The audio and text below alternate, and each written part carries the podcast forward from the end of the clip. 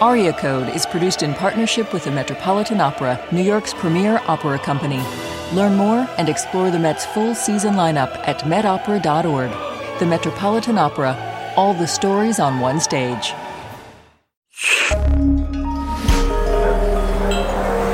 Listener supported. WNYC Studios.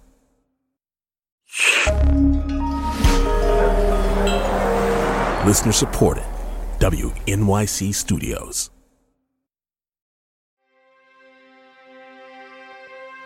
It's just a pure outpouring of love. This burning fuse, this fire that's in him, it's lit again, and his own art reaches a new level. From WQXR and the Metropolitan Opera, this is Aria Code. I'm Rhiannon Giddens. We know people like this who live on the edge, who fall in love with all the wrong people Every episode dives deep into a single aria so we can see what's below the surface. Darkness, mystery, exoticism, pleasure parties. Today, it's Ô Dieu de quelle ivresse, God with what intoxication, from the Tales of Hoffmann by Jacques Offenbach. If you were to make a list of the most cringeworthy things that have been done for love, I can guarantee you that I've had at least 15 of them.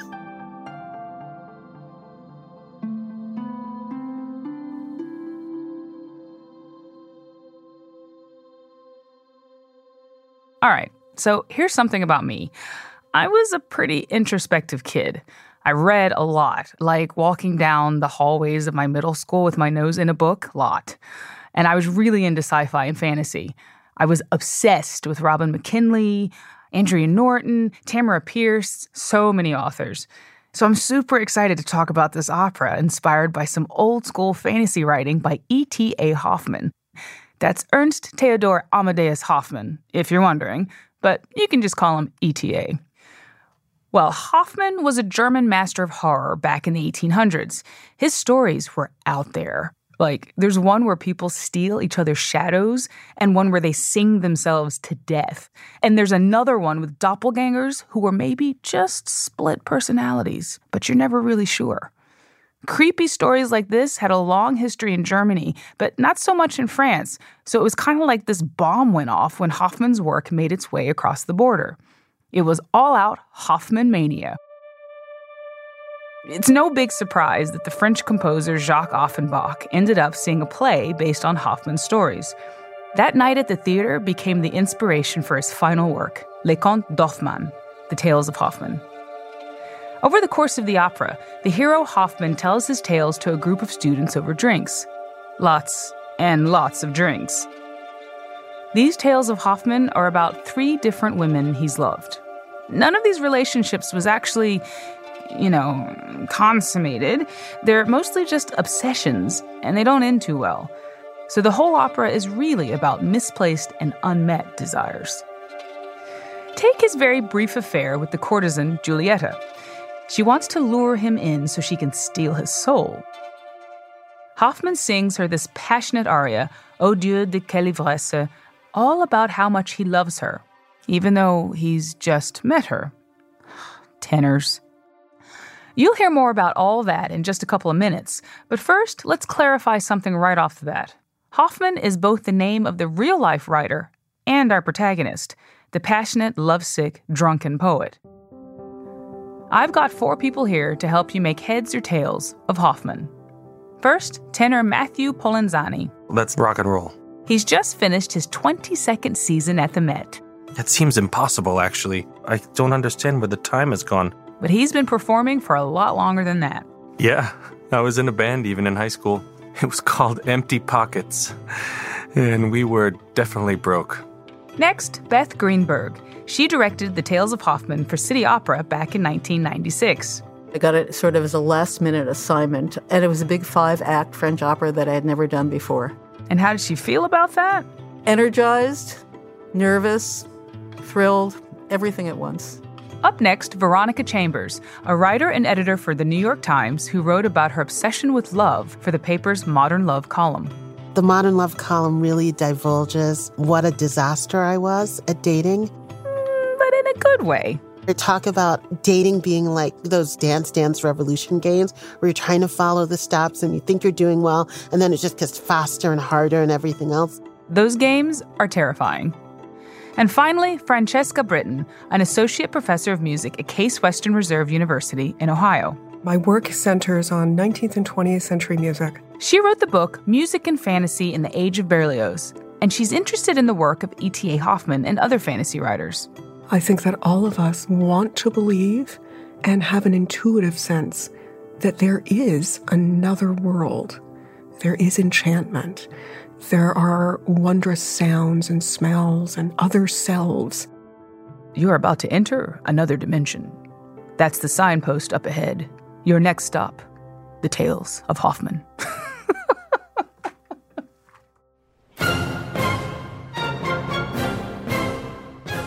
An opera fantastique. That's what Offenbach called The Tales of Hoffmann, a work unlike any he had ever written before. The stories themselves by E.T.A. Hoffmann are so rich that you go back to them and you find new things all the time.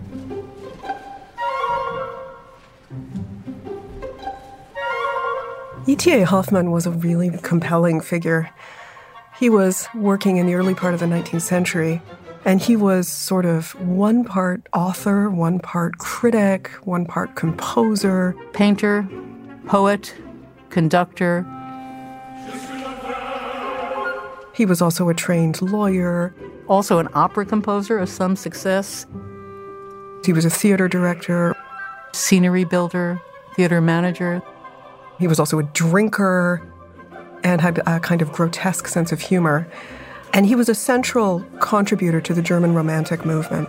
So we know him now primarily as the author of a collection of fantastic tales. And their defining characteristic is that they hover between the domain of reality and the domain of the unreal. Some of them feel like episodes of The Twilight Zone, where you're going along and everything is sort of normal, and then the rug is just pulled right out from under you. And I think that was what people began to love in the theater or as an outgrowth of romantic literature. Fantastic tales often start, especially in Hoffmann's writing, in identifiable places like Venice. So you know where you are, you're in the real world. And they're sometimes quite prosaic. They describe what people are eating or what they're wearing or their jobs. And suddenly, without any warning, supernatural events or people enter the landscape and disrupt our sense of normalcy. And that's part of the appeal of the opera, really, is the fantastical, the unknown, the Twilight Zone ness of it all. The tales kind of start in the middle and end sometimes before they really resolve. So, from a narrative perspective, it's a very fantastic opera. Hoffmann is the narrator of the tales of woeful love that dominate the tales of Hoffmann, but he's also a fictional character within these stories. And it's never quite clear are we encountering Hoffmann, the historical, real figure, or are we encountering fictionalized sort of stories in which he plays a role?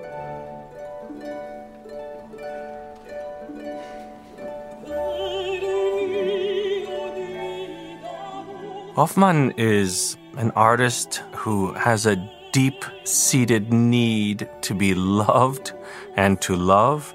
Hoffmann is everyone's favorite romantic hero, the poet with his cowboy boots with a beat up guitar in Washington Square Park. He's our teenage idols, he's our Elvises, all those bad boys that we fall in love with. He's a little touched in the head, which is good for any artist. It's good to have just a little edge of craziness there because it means that you've got an access into the fantastical. You need to be able to reach down into depth so you can pull stuff out that people find interesting. He's trying to create art, but then just finds himself falling in love with all of the wrong people who are all eventually destroyed in one way or another. And he, in turn, is destroyed as well. I'm really embarrassed to say how long I had been obsessed with love, like our poor guy in this opera. I mean, I think really since I was a teenager, I was obsessed with books like Sweet Valley High and all of those books about high school and dating. And I also went to college like during the golden age of romantic comedies. I definitely watched them in my dorm, like the When Harry Met Sally's and all that kind of stuff. But there is, I think, a kind of perennial optimism underneath all that romanticism, which I think translates to a lot of different things. So I was obsessed with love but I was also obsessed with becoming a writer. So I had all this hope about having a book someday. And I remember thinking, I want to go into the New York Public Library and see a book with my name in it. Like that's as crazy as I just saw a guy on the subway and I'm totally in love with him. And how am I going to get his number? And how are we going to connect? You know, I just feel that kind of like optimism translated from one thing into another, into another. And some of it was foolish and some of it was ill placed, but it does give you a certain energy. It gives you something to be excited about.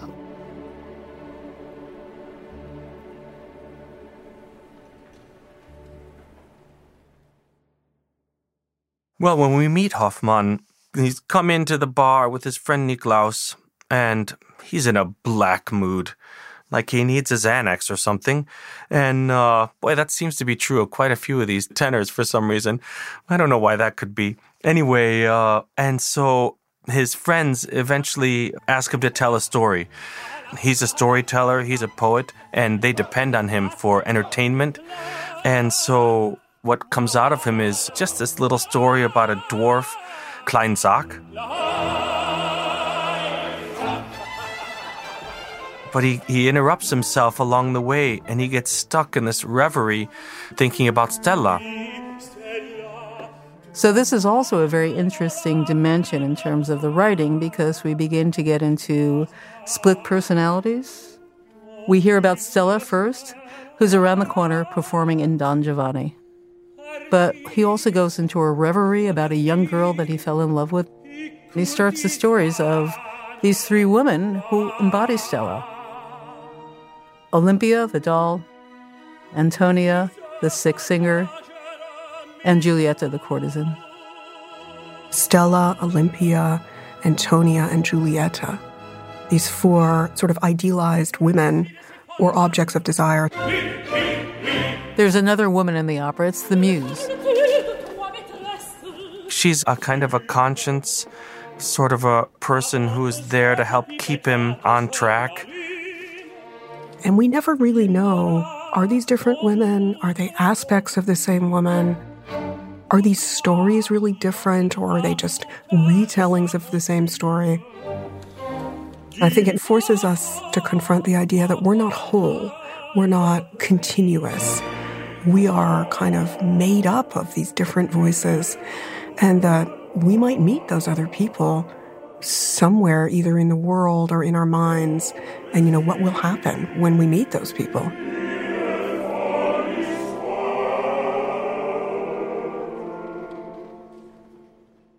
I can think about my dating life as these little chapters and some really feel like tragedies. Like when I dated people who were clearly not in love with me, they were either gay or not out.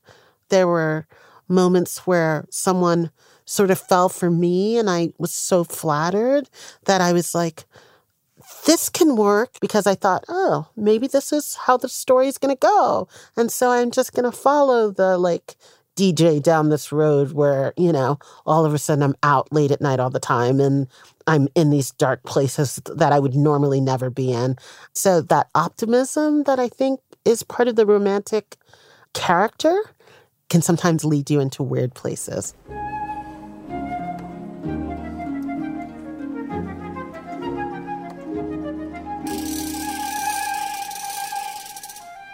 Act 1, Olympia, is based on Hoffmann's famous story, The Sandman, which was glossed by everybody from Baudelaire to Freud. It's been the subject of so much psychoanalytic attention, literary critical attention.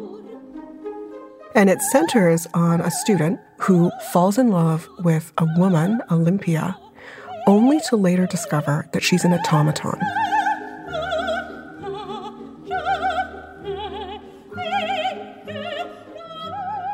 At first, he's a romantic fool falling in love with mechanical doll while wearing his rose colored glasses. So this is like a moment of irony, I think, for Offenbach. You know, that you look through rose colored glasses and you see a woman where, where there's only a machine. Sadly, she gets destroyed right in front of him, which is horrible. And that's the first story. And the second story is uh, about Antonia, who is a singer who he's met.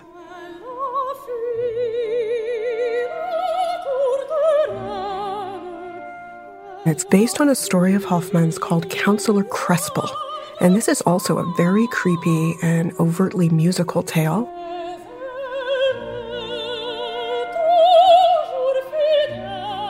And it revolves around a strange violinist called Counselor Crespel.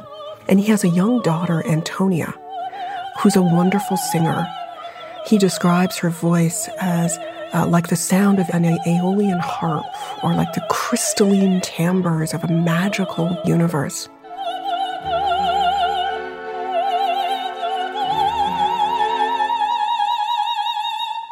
But the problem is that every time Antonia sings, some of her life drains away. So singing is pathological for her. And finally, she dies. The third story is about Giulietta, the courtesan who is really just hired to seduce him. It's based on quite a long story called The New Year's Eve Adventure. We meet the character of Giulietta, a courtesan in Venice. Venice has long been a place in European fiction of this time that's bound up with sort of darkness, mystery, exoticism, relaxed morals, gondolas, pleasure parties, you know, this kind of thing. I've only been to Venice once, and I remember I have no idea how I found my hotel at night because it's such a confused mess of little streets and water and Nothing felt solid under your feet there. Anything could happen at any moment. Someone could just jump out of the shadows. Venice is a very shadowy place. Hoffmann washes up on a gondola to this party that Giulietta is hosting. She's basically a call girl. She has a couple of goonies hanging around, her friend Schlemiel, and then the evil baritone, Hoffmann's nemesis, Dappertutto, a supernatural magician who's there on the scene. And he basically bribes Giulietta with this big, beautiful diamond. Jewels. Diamonds are a girl's best friend in this case. And basically, he wants the soul of Hoffmann. Dr. Dappertutto says to Giulietta, Your job is to get Hoffmann's reflection and give it to me. In other words, to capture his soul. She agrees. And somehow, though it's not clearly explained, Giulietta has the ability to steal a man's shadow. And so she finds the perfect chump in Hoffmann. And what she does is promise him a date. She basically promises him sex. At first, he resists her charms, but Giulietta sings a seduction piece, and he succumbs. His heart leaps. He falls in love.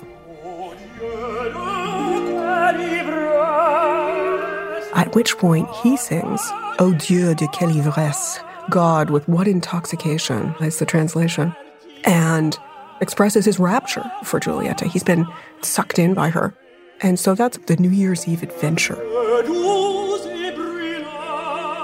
I had a number of New Year's Eve adventures. One New Year's Eve, my then boyfriend said, What are you doing New Year's Eve? I told him that I didn't have plans. He goes, Great.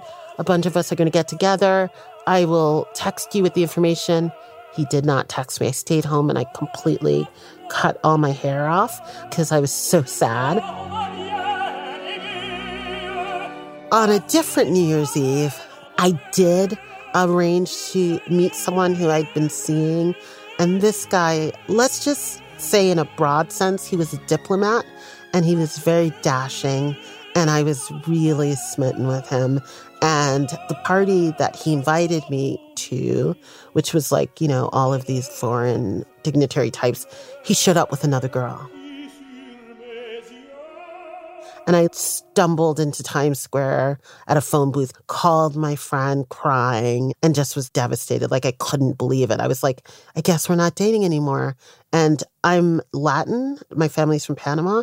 And so we're very superstitious about New Year's Eve. You have to have like your nails done and your hair combed and your house clean because the idea is that however the new year finds you is how the whole year will go. So these disastrous New Year's Eve things were doubly devastating because it was kind of like the universe was saying, oh, New Year's Eve is ruined. And guess what? The year ahead is going to suck too. So, what we get when he starts in the aria, it's just a pure outpouring of love. The very first phrase, "O Dieu de quelle ivresse," the melody is such that asks the singer to make a very big leap.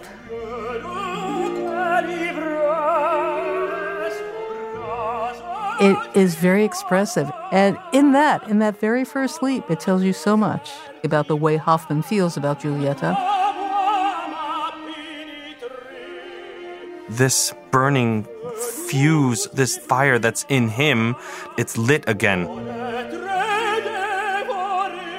he's just been inspired into a deeper, more poetic, more emotional state, and his own art reaches a new level. But it's all a trick. It's always a destructive love, and he's constantly frustrated. It's never attainable. He's a tragic romantic poet.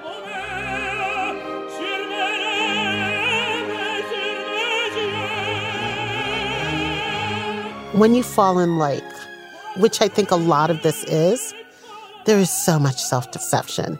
You know, you make things line up in ways that, like with a cold, clear eye, they would never really light up.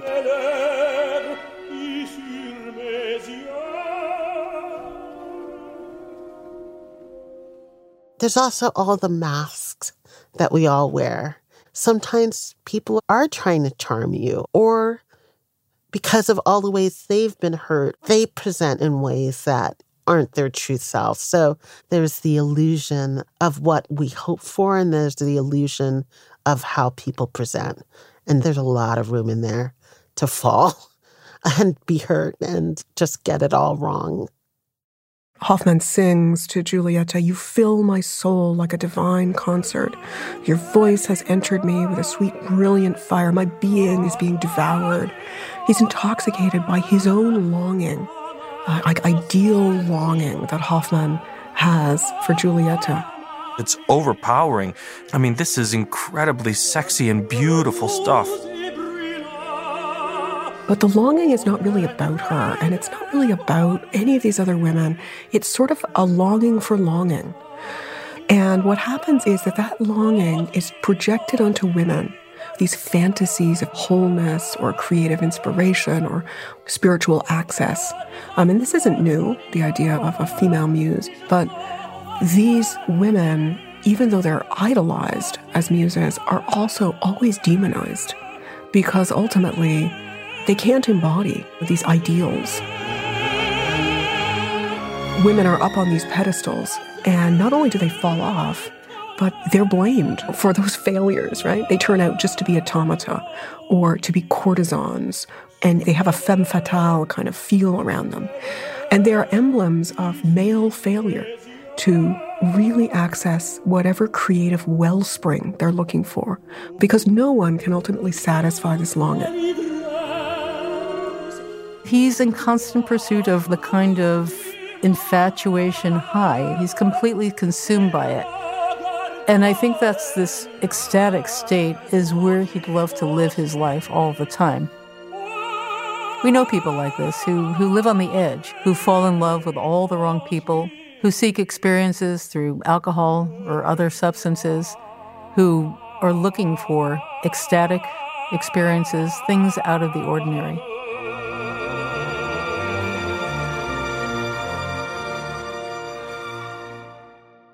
Let's just say if you were to make a list of the most cringeworthy things that have been done for love, I can guarantee you that I've had at least 15 of them. oh my God. I did so many things. I got on planes repeatedly because I never saw distance as a barrier. I thought nothing of it, which sounds crazy now, but like I never like hired a skywriter, but let's just say I did skywriting level declarations of love that were like, what? The other person just had no interest in responding to that whatsoever.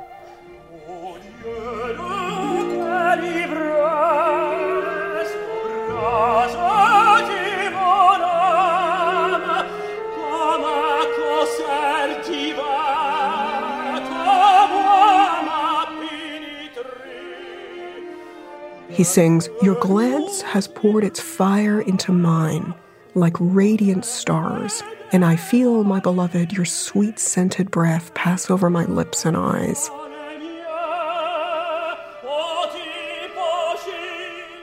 In each phrase, Offenbach takes it a half step higher.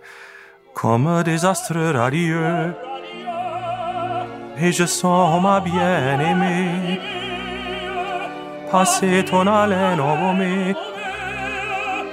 and each one of them, he's reaching a new height in his art, a new height in his poetry. And then he literally he yells out, Passe ton haleine, Your breath passes over my lips and my eyes. And for him, it's like a smell of heaven. It's manna. It's love. It's purity. Oh, it's lust too. God, don't forget this. I mean, it's the highest level of poetry we've seen from him yet. This is the most expansive, the most erotic of all the music that he sings. And it seduces us. We ourselves are characters in that story of seduction. Offenbach begins the aria in key of B flat, very ordinary key, the key of the good old Star Spangled Banner. But as the vocal line climbs and moves towards the climax, it modulates to the very sexy key of D flat major. It's hard the way it climbs at the end up to the top A flat. It's just difficult to remain in control and not let emotion get the better of you. I'm sure that I, I, would speak virtually for every tenor in saying that we're all really glad it's short. Then he brings it all down to piano again and he starts the aria again. Oh Dieu de quelle ivresse, embrase-tu mon âme. I mean, he just brings it home to her in a way that can leaves no possibility that she could not understand exactly what she did to him. And then, you know, she throws him over. She gives him this magic mirror and it steals his reflection, or we can say uh, his soul, which leaves him a little bit crazed. And we see her at the end of the scene leaving with Dappertutto, and Hoffmann's just left in his misery.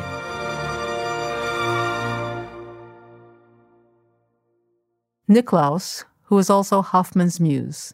She's the one who literally saves him at the end, who brings him back to his art form.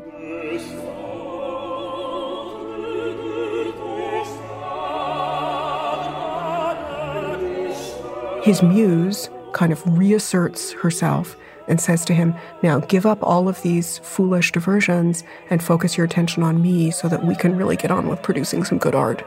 Yeah, he's turning to art and poetry, but it's only because he's been inspired again. And he's doomed to chase love. It's an imperative for him. It's an imperative for most human beings. Nearly every one of us needs that feeling of being loved and of loving. And even though he has been inspired to write more deeply and to let stuff pour out of him, I think it only will last until he's met the next one.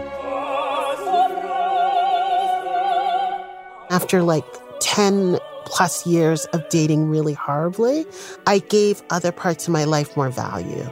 I was really in love with my work. And I had also started traveling by myself. I was playing tennis and I'd started boxing, and I was so much more at home in my body. And my then boyfriend proposed to me six months after our first date. And I was like, Are we really getting married? Do you know how badly I've done at this? And now we've been married for 18 years. So I do believe that the continued practice of keeping your heart open, even after you've been heartbroken a lot of times, is actually very powerful. You don't always have to be good at dating to fall in love with a quality human being and have them fall in love with you.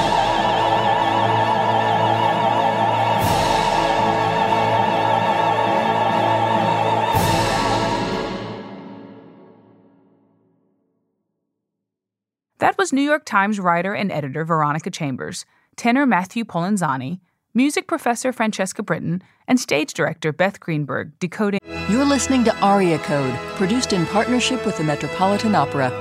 Visit the Met and experience an exciting mix of bold new works and timeless classics.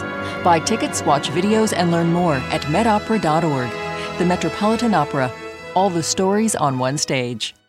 Carnegie Hall has welcomed a dizzying array of performers. To have Andy Kaufman, Frank Zappa, and Birgit Nilsson and Horowitz on the same stage, it becomes this kaleidoscope of our history. I'm Jessica Vosk. Join me for the new podcast, If This Hall Could Talk. It's all about our unique cultural history, as witnessed by one of New York's most beloved institutions, Carnegie Hall. Listen now, wherever you get podcasts. Ô Dieu de quelle from The Tales of Hoffmann by Jacques Offenbach. Matthew will be back to sing it for you after the break. Here's Matthew Polenzani singing Ô Dieu de quelle from The Tales of Hoffmann by Jacques Offenbach.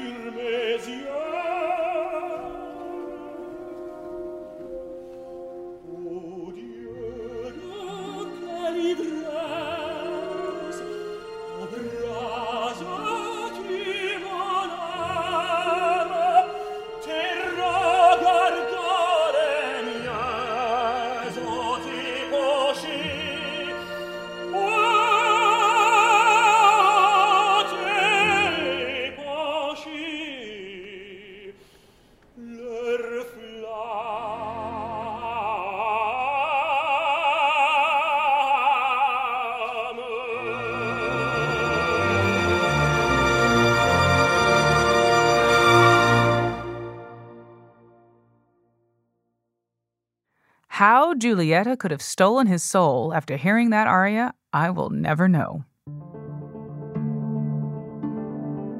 That was Matthew Polenzani singing Ô Dieu de quelle ivresse, Hoffmann's passionate love song from The Tales of Hoffmann by Jacques Offenbach.